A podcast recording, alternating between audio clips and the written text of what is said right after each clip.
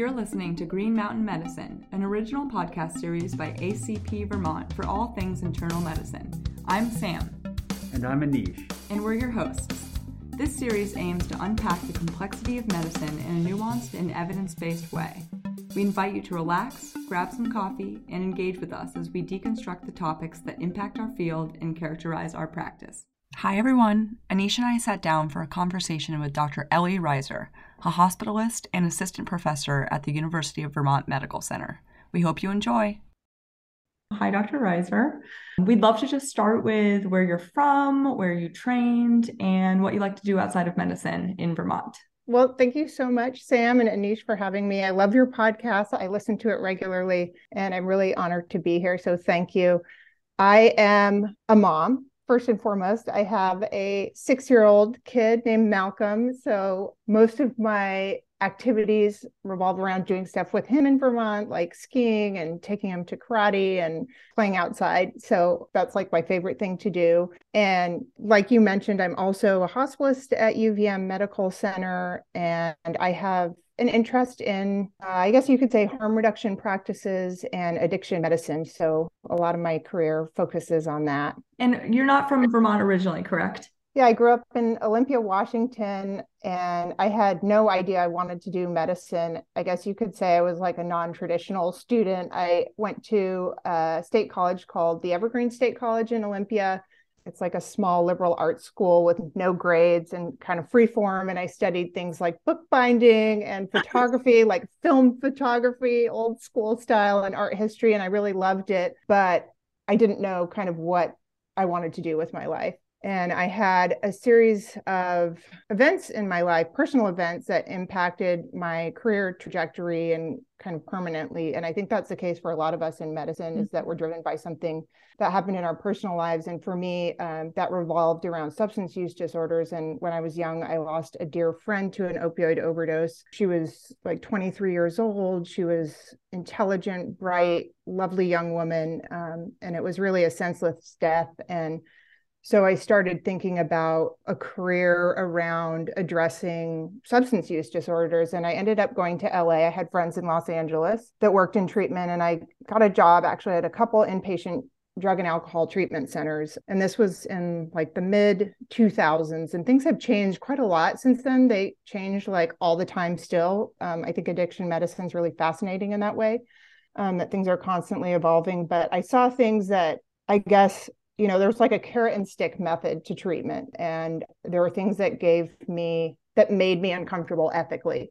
and things I didn't like about inpatient treatment at that time. And I was introduced, I started volunteering at an awesome syringe service program called Clean Needles Now in LA. And I just was like completely overwhelmed by the incredible work that um, the people there were doing in terms of improving the lives of people who use drugs. And I was really motivated by the harm reduction model and later by the medical model of addiction and substance use disorder, which isn't perfect, but was so much better than what I had seen working in inpatient treatment. And so I ended up it kind of evolved into me doing a post-bac pre-med program and I ended up going to University of Washington for medical school. And I also, along the way, got an MPH there in health services and then came to UVM very happily for residency. It was like a perfect fit because Vermont is just an amazing place in terms of what we have done in the substance use disorder field.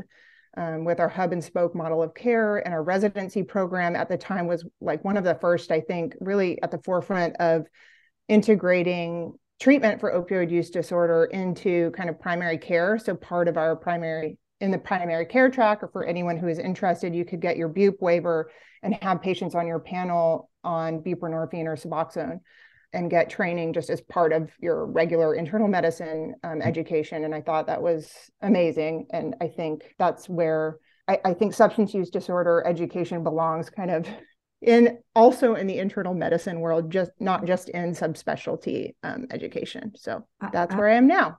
we have so many questions about so many different parts of um, that you brought up, but thanks for sharing that about how you got to medicine and about your friend. That is a really sad story, and I think one that a lot of people have similar experiences yeah. with. So it's great that you're able to make an impact um, now in your career every day. Yeah, one thing about hearing your story a little bit is what you kind of think some of the differences are working in like substance use disorders in LA versus Vermont versus the University of Washington. Well, I think it's not so much. So, Vermont is largely rural. So, that brings up issues of access that may perhaps be different than access issues in large urban centers like Los Angeles mm-hmm. or Washington.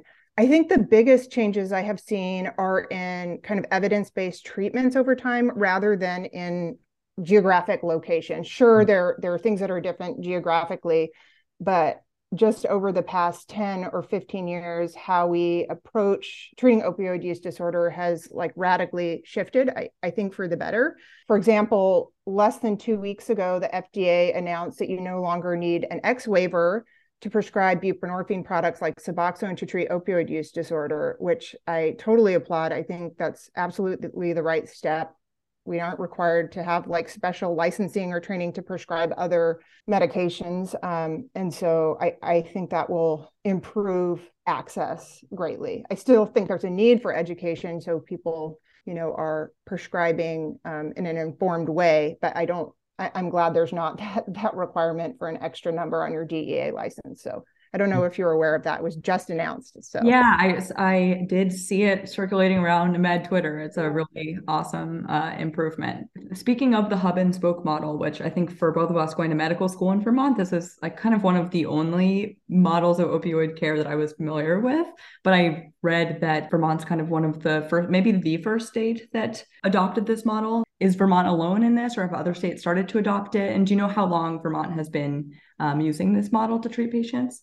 Yeah, so the hub and spoke model of care was developed by Dr. John Brooklyn, who actually gives lectures at Larner College of Medicine. Yes. Um, he runs one of our hub clinics, which is synonymous with uh, it's a methadone clinic, so an intensive outpatient clinic that is licensed to prescribe methadone specifically to treat opioid use disorder. So those are hubs clinics. I think there are about nine in the state, and then spoke clinics are primarily internal medicine or family medicine clinic, primary care clinics.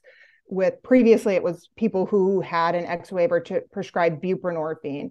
And so the idea was hubs were kind of more high intensity outpatient treatment centers where people would have access to specialty addiction care, to methadone or buprenorphine or naltrexone, even typically methadone or, or buprenorphine products. And then once a person had gained enough stability, in a hub clinic, they may transfer their care to their primary care doctor in a spoke. And the idea is that the hubs serve as support for people, for providers in the community who may not be specialty trained in addiction medicine, that they can offer advice. And that if a patient is struggling and needs more frequent or more intensive visits, they could go transfer back to a hub if need be. So it's like a two way exchange of information and, and patient support and it's really improved wait times in Vermont. I don't think they're wait times anymore, and there used to be really, really long wait times. You know, um, not just in Vermont, but all over the country. Even like years, people were waiting to get into tr- methadone treatment, for example, and that has resolved now. And in terms of other states, yes, other states and areas have adopted a hub and spoke model of care you know the requirements for prescribing methadone for opioid use disorder like having a quote unquote methadone clinic are are national and so methadone clinics are throughout throughout the states but they don't necessarily have kind of this established relationship where people can go back and forth depending on that there is what level of care they need to a mm-hmm. spoke or to a hub and then there are even places here in Vermont that we kind of refer to as super spokes. They may not be um, methadone clinics, but like places like our ATP addiction treatment program across the street from the medical center have addiction psychiatry specialists on staff and you know the ability to see patients frequently to offer therapy to offer support groups and social work that kind of thing. That's great. I got to see in my family medicine rotation down at cvmc some patients who had experienced the hub and spoke model and had gone back and forth between some hubs and some spokes and it was it was very cool to see patients speak so highly of it too because they had often interacted with systems in different states that were very much not like this and then coming to Vermont and experiencing this level of care it's nice to hear that both providers and patients are experiencing so many benefits from just this structure? I think it's a, great model. I will say it's not so there's no cookie cutter model that fits for every patient. So there are definitely patients who kind of fall through the cracks who for example you know to be on methadone to initiate methadone it typically requires that a person is able to show up to clinic every day usually pretty early in the morning for several months until they kind of earn take home doses. So doses for a few days or a week before they have to come back to the clinic. And just imagine you know having to go to see her doctor every day for a medication. Like if you have family or job or in school like it can be very disruptive. And so for some patients they just aren't they don't have the social stability or things are too busy they aren't able to do that or to meet the requirements of some spoke clinics so there are other types of clinics for example safe recovery is sometimes referred to as a low barriers clinic. I don't know if you've heard that term but it's um, kind of running through the howard center in conjunction with a syringe service program there downtown in burlington. And so they offer care to people who may have difficulty kind of showing up every day or you know providing urine drug screens that are consistently negative that kind of thing. There are different models and i think it's always good to have a multifaceted approach to addiction treatment because one thing might work for one patient at one time in their life and not work later or you know, they're just different needs in the community. And do places like safe injection sites and needle exchange sites, do those fit within the hub and spoke model or those kind of like separate things parallel to that system? So they aren't within the hub and spoke umbrella. I would I, I think I agree that it would be more of a parallel service, more like boots on the ground harm reduction kind of service. So we do not have a safe injection facility here in Vermont. There was one um, that was opened in New York City somewhat recently in the last year or two, I believe. But there's been legislation and you know advocacy work around safe injection facilities in the state here, but um, nothing's happened yet. I think yeah. making sure wherever people are at, whether they're using or not, making sure it's safe, they're as safe as they can be, is super important, especially in this day and age with fentanyl mm-hmm. and everything.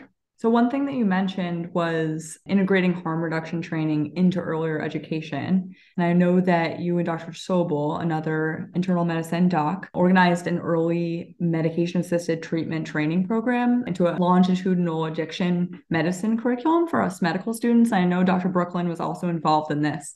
Can you tell us a little bit more about this and your goals with introducing this topic earlier on in medical school as opposed to maybe encountering it for the first time in residency?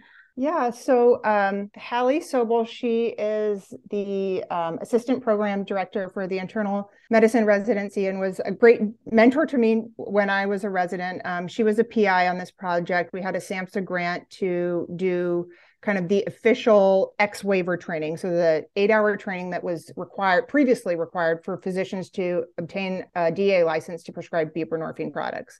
So we did this for three consecutive years with third year med students. We had it was like the official training by Dr. Brooklyn and Dr. Sanchit Maruti, some of our local addiction medicine or addiction psychiatry experts the COVID 19 pandemic barreled its way through our plans. So initially it was supposed to be live and interactive, but like so many things, we pivoted to an asynchronous video, like Zoom kind of format. And so that wasn't like my first choice, but we were kind of forced to do that. But my my thought was that opioid use disorder is so common. It's there's so many complications associated with it and we have really great treatments that reduce mortality, decrease risk of death, decrease risk of overdose, um, improve social outcomes.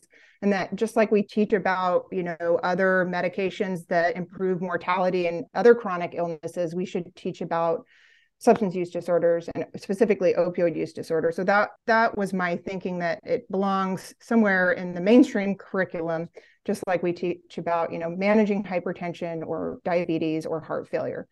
Um, because no matter what specialty you go into like you are not you are going to see people with opioid use disorder regularly. It doesn't mean so so being informed about how we approach that is i think important even if you aren't the one prescribing suboxone. Mm-hmm. so that that was our approach. And now we've kind of reimagined things. So the third year students this spring actually in march we'll be doing since the X waiver went away, we have a little more freedom to do the teaching as we we have a little more flexibility.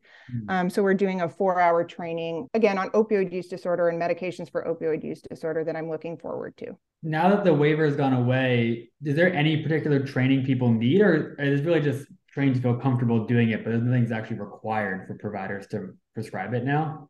So currently, my understanding is that you, anyone with a DEA license may prescribe buprenorphine for opioid use disorder. However, the DEA did mention that there will be an educational component that's required. And they said, kind of like to be determined, we'll let you know. So it hasn't been officially announced what that will be or like when it needs to be or or what. But for now, we're in a public health crisis with people dying, young people dying from overdose. And so I think the idea is just to make it as easy as possible and support providers and physicians eh, or and, and patients to get these meds kind of available to people. Anisha and I were in part of the cohort who did it on Zoom.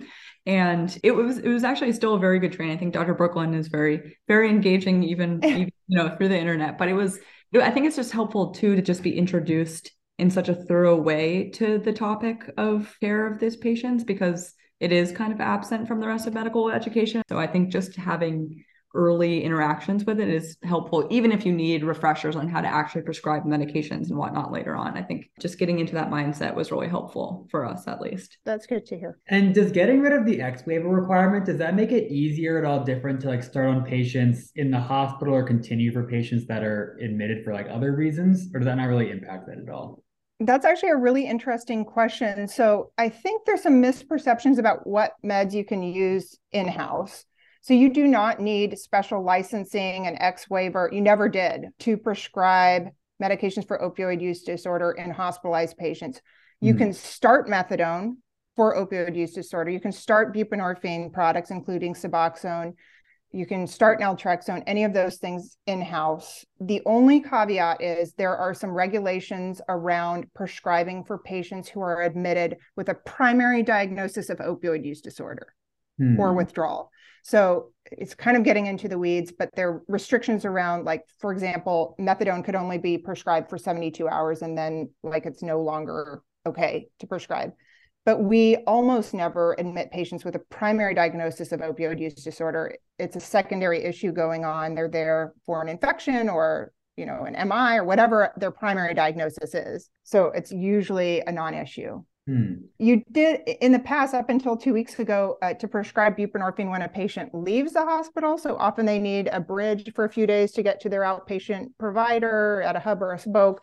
You did need an X waiver to send that script to an outpatient pharmacy. And we cannot send, in most circumstances, can't send a script for methadone for opioid use disorder to just a regular pharmacy. If it's hmm. for a pain indication, it's a different, there are different laws around that but for opioid use disorder, it specifically needs to be done in a methadone clinic. I'm just curious, what are your thoughts or opinions on like people who are admitted for severe pain, like post-op or something, continuing their home Suboxone, methadone versus I've heard some people like stop it and do different opioids instead. Yeah, I think acute pain management and people who have opioid use disorder is it's a really tricky topic. Like I think patients get scared and nervous about what's going to happen. Perhaps they've had bad experiences beforehand. There's a lot of stigma. They may have had interactions with medical teams previously and it didn't go well in, in their view. Providers as well, there are not good guidelines or data. There are no like randomized controlled trials telling us what to do with someone's home buprenorphine perioperatively. And so I think it's really important to understand the pharmacology of each medication that could be used. So if, if someone's on methadone or if they're on buprenorphine or naltrexone, understanding how those meds work can help you devise a treatment plan. My pearl for you is if you have a patient with opioid use disorder, whether they're on a medication like methadone or bup or whatever, or they've been in remission with no medications for a long time, the indications to use an opioid analgesic are exactly the same as the indications for someone who does not have a substance use disorder. And there's a misconception that you're going to put someone at risk of return to use, that you're going to cause harm if you treat them with an opioid for their pain. And that's not accurate. Yes, you want to have an open conversation with your patient. You want to know where they stand, what their thoughts are on an opioid. But if you're think if they were there, they didn't have an opioid use disorder, and you were thinking of starting you know, morphine, Dilaudid, what have you, you should probably think about starting those meds if they have an opioid use disorder too. It's just important to have informed consent discussion and like all other patients, like multimodal pain control works best. So anytime, like add that schedule to acetaminophen. If they can tolerate an NSAID, they don't have a contraindication, have that available. Do they need a gabapentin? Do they need, you know, ice, heat? Do you need, is it something, you know, where they could have a nerve block? Can you call your friends in anesthesia to get a nerve block on board? Are there ways where you could reasonably avoid an opioid safely? You know, maybe, maybe there are, maybe i I've had patients on ketamine drip. So there are all kinds of things you can do to help people's pain, but don't be afraid to use an opioid analgesic. Mm-hmm. My my other pearl for you is that if you have a patient you're admitting, they have acute pain and they're on either a buprenorphine product or methadone and they've been on it for a, a while, presumably, those meds are not providing analgesia. So continuing those meds are preventing them from being in withdrawal and having cravings. It's not providing analgesia. So don't think of those meds as analgesia. There are things you can do to kind of maximize some of those analgesic properties. So buprenorphine, for example, um, it's a partial agonist. Mm-hmm. I don't know if you want me to go like down the nitty gritty details on buprenorphine. I think yeah. that'd be helpful. Yeah. Okay. Okay. All right. I'll do it. I'm going to nerd out. So with buprenorphine, it's really interesting because it's an, a partial opioid agonist, which means it acts on those mu receptors in the central nervous system. It, it binds them very, very tightly and it elicits kind of a partial response. So, in contrast to heroin, morphine, fentanyl, when it binds to those receptors at increasing doses, you can approach a full 100% response with analgesia, with respiratory depression, you know, with CNS depression, and ultimately like overdose and death, right? With buprenorphine, you can crank that dose up and you hit what's called kind of a ceiling effect. So the response curve flattens out. You don't meet 100% response. So you, there's much less risk of respiratory depression, sedation, and it makes it a bit safer. It's not that you couldn't overdose on buprenorphine, it's just much less likely. It's much more uncommon. What we don't know is if there's a ceiling effect with buprenorphine for analgesia. So it has some quite um, a useful medication for pain management and chronic pain, particularly in patients who have other risk factors to have respiratory issues, for example, obesity hypoventilation syndrome or OSA or like severe COPD. Perhaps that might be a bit safer medication than a full agonist.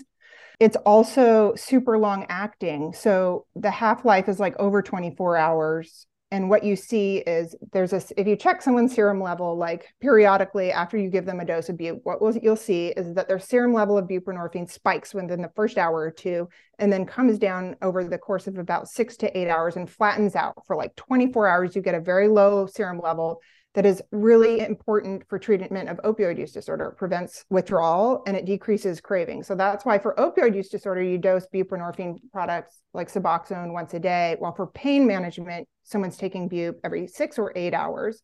And so you can take advantage of that in the hospital. You can split someone's dose. Say they're taking 12 milligrams, you could give them three or four milligrams every eight hours or so but that's really not going to provide a lot of analgesia. That, like, if they have mild pain, maybe that's enough with some acetaminophen. But really, you're going to need to use full agonists, you know, for moderate or severe pain, most likely. Mm-hmm. Um, and what you need to keep in mind, my other pearl for you is that you are going to need to be prepared to use opioid doses that are a bit outside of your comfort zone, mm-hmm. meaning the doses that work for someone who is opioid naive or has a low tolerance are unlikely to be as effective for someone who's on buprenorphine who already has a tolerance and already has those mu receptors at least partially saturated with buprenorphine. That bup binds really tightly and more tightly than most of our our full agonists. So you're going to need to choose something with a strong affinity. So those things are typically fentanyl or dilaudid.